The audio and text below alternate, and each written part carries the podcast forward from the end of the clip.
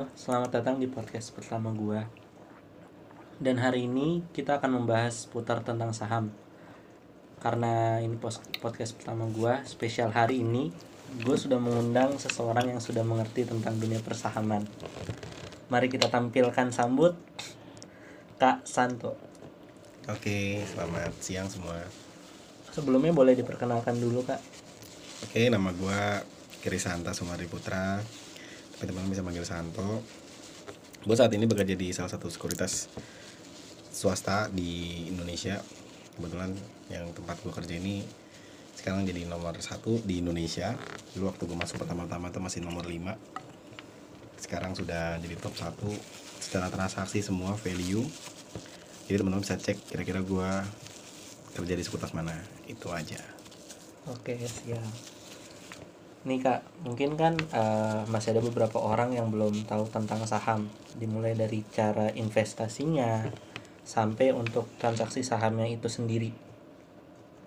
Gue minta Kakak untuk menjelaskan gimana sih cara investasi saham sampai ke transaksi sahamnya itu. Oke, simpelnya gini teman-teman. Setiap bisnis apapun itu, dia membutuhkan namanya modal. Setiap perusahaan butuh modal itu e, mereka terbatas ya, karena mereka punya berdasarkan dari e, mereka punya internal mereka, mereka punya modal sendiri. Paling ada jalur eksternal itu melalui pinjaman. Tapi kan balik lagi, pinjaman itu kan butuh yang namanya effort lebih, yaitu bunga, dimana perusahaan itu harus membayar bunga dari pinjaman yang dia ambil. Nah di saham ini, si perusahaan ini membagi, mereka punya kepemilikan di perusahaan tersebut. Jadi mereka bagilah, contoh misalnya dari seratus persen yang punya dua orang, mereka bagi masing-masing lima puluh persen. Jadi sisa lima puluh persen, dan lima puluh persen tetap milik dua orang ini misalnya. Nah lima puluh persen nya itu kemana?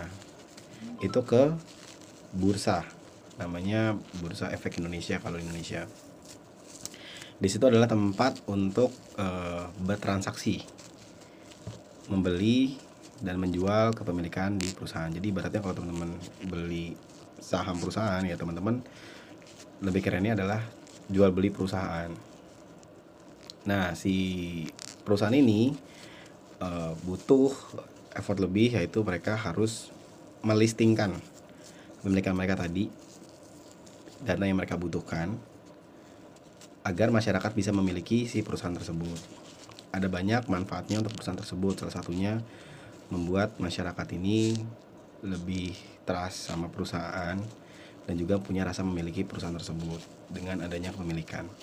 Jadi kalau teman-teman misalnya lihat perusahaan yang ada akhirnya T B K, T B K itu artinya terbuka. Jadi perusahaan itu bisa dimiliki oleh masyarakat atau umum.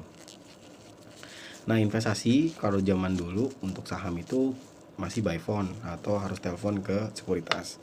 Nah sekuritas ini sebagai jembatan teman-teman untuk membeli suatu saham, karena membeli saham itu nggak bisa pakai rekening konvensional atau rekening yang teman-teman bisa tarik di A T M, tapi harus memakai rekening efek. Rekening efek ini otoritasnya harus bukannya melalui sekuritas. Ada banyak sekuritas di Indonesia gitu. Nah, makanya gue jadi salah satu sekuritas di Indonesia. Nah teman-teman harus bukanya namanya rekening efek atau rekening dana investor atau rekening dana nasabah. Ada banyak sih e, sebutannya ya. Dulu itu kalau orang beli saham itu harus melalui telepon by dealer ke sekuritas. Namun sekarang di tahun dua ribu empat belas atau tiga belas lebih tepatnya mungkin ya, itu sekarang udah melalui online sistem trading. Jadi teman-teman bisa membeli atau menjual saham melalui smartphone atau handphonenya teman-teman sendiri melalui aplikasi yang disediakan oleh beberapa sekuritas. Simpelnya langkah pertama yaitu teman-teman harus buka rekening investor dulu atau buka rekening saham. Sesudah itu teman-teman habis buka rekening saham, teman-teman baru bisa punya namanya I D dan juga mudah mulai bisa mencari-cari tahu nih perusahaan mana yang kira-kira dibeli. Jadi simpelnya seperti itu. Kalau zaman sekarang itu lebih mudah karena sudah pakai online sistem trading. Kalau dulu, orang dulu mungkin orang malas beli saham karena harus telepon dealer, harus telepon C S untuk membeli saham. Kalau sekarang pakai jari teman-teman aja udah bisa beli saham gitu. Oke, terima kasih untuk inform informasinya Kak. Nah tadi kan udah dijelaskan cara investasi saham hmm. beserta dengan transaksi sahamnya. hmm. Nah kira-kira modal yang dibutuhkan nih hmm. untuk membuka rekening efek itu sendiri hmm. atau rekening dana nasabah itu sendiri berapa? Nah untuk membuka rekening dana investor sebenarnya semua eh, sekuritas hampir sama ya, sekitar seratus ribu, tapi teman-teman sebenarnya bisa memiliki perusahaan itu nggak harus dengan uang seratus ribu. Contoh ada beberapa saham yang harganya di bawah seratus ribu, seperti Smartfren itu harganya tujuh puluh kalau teman-teman beli seratus lembar, karena kan uh, untuk satuannya membeli saham itu kalau kita ibaratnya beli emas itu kan satuannya gram, kalau kita beli saham itu satuannya lot, jadi satu lot itu seratus lembar. Jadi kalau teman-teman setiap pagi ngelihat Metro T V, lihat T V One ada ada kode-kode, terus ada angka yang berjajar, itu itu artinya kode-kode saham dan harga saham tersebut. Contoh kayak Fren, Fren itu di harga tujuh puluh. Kalau satu lot itu kan tadi seratus lembar, berarti tujuh puluh dikali seratus itu sekitar tujuh ribu perak. Jadi teman-teman bisa punya Smartfren dengan harga tujuh perak, tujuh ribu perak. Jadi sangat dimudahkan sekali untuk kita bisa memiliki perusahaan meskipun dengan dana yang minim. Itu tadi untuk yang eh, bagaimana Uh, deposit awal ya, deposit ya, awal ya, untuk pembelian saham. Tadi hampir semua sekuritas itu mungkin di harga seratus ribu, tapi ada beberapa sekuritas itu yang ada minimal depositnya. Tapi biasanya untuk kalangan mahasiswa, pelajar itu biasanya lebih rendah. Tergantung ketentuannya masing-masing perusahaan tersebut. Tapi kalau teman-teman beli saham uh, beli saham itu tergantung harga sahamnya ya, bukan tergantung depositnya. Deposit itu hanya teman-teman mentransfer ke rekening dana investor saja, tapi bukan beli sahamnya.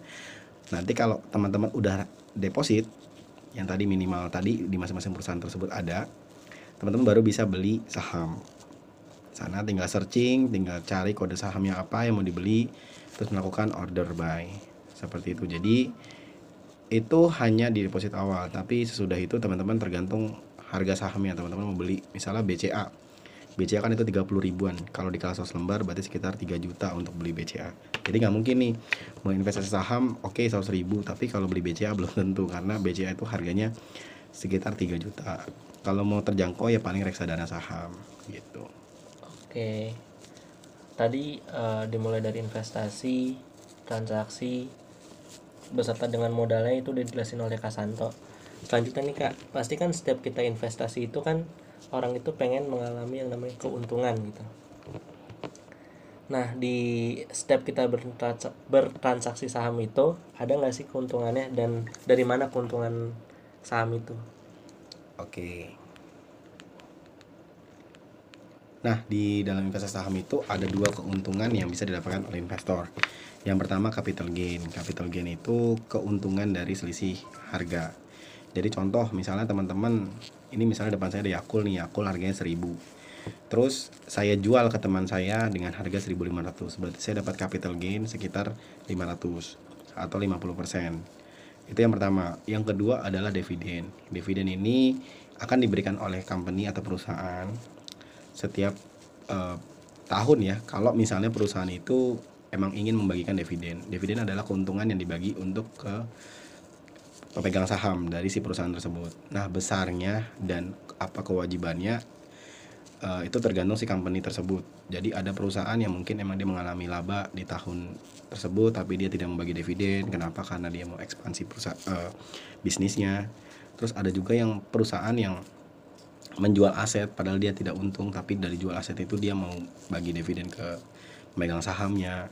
Itu juga tidak salah, dan dividen itu tidak wajib. Tapi kalau teman-teman misalnya mau dapat, saya mau dapat tiap tahun uh, dividen di satu perusahaan. Nah teman-teman bisa cek perusahaan-perusahaan mana yang kira-kira tiap tahun tuh loyal bagiin dividen. Jadi ada dua keuntungan untuk uh, pemegang saham. Pertama capital gain. Nah capital gain ini teman-teman ya harus banyak belajar dari sisi uh, dari sisi ini ya. Kita di kalau di saham itu ada beberapa analisa, ada fundamental, teknikal, dan juga mungkin yang terbaru bandarmologi.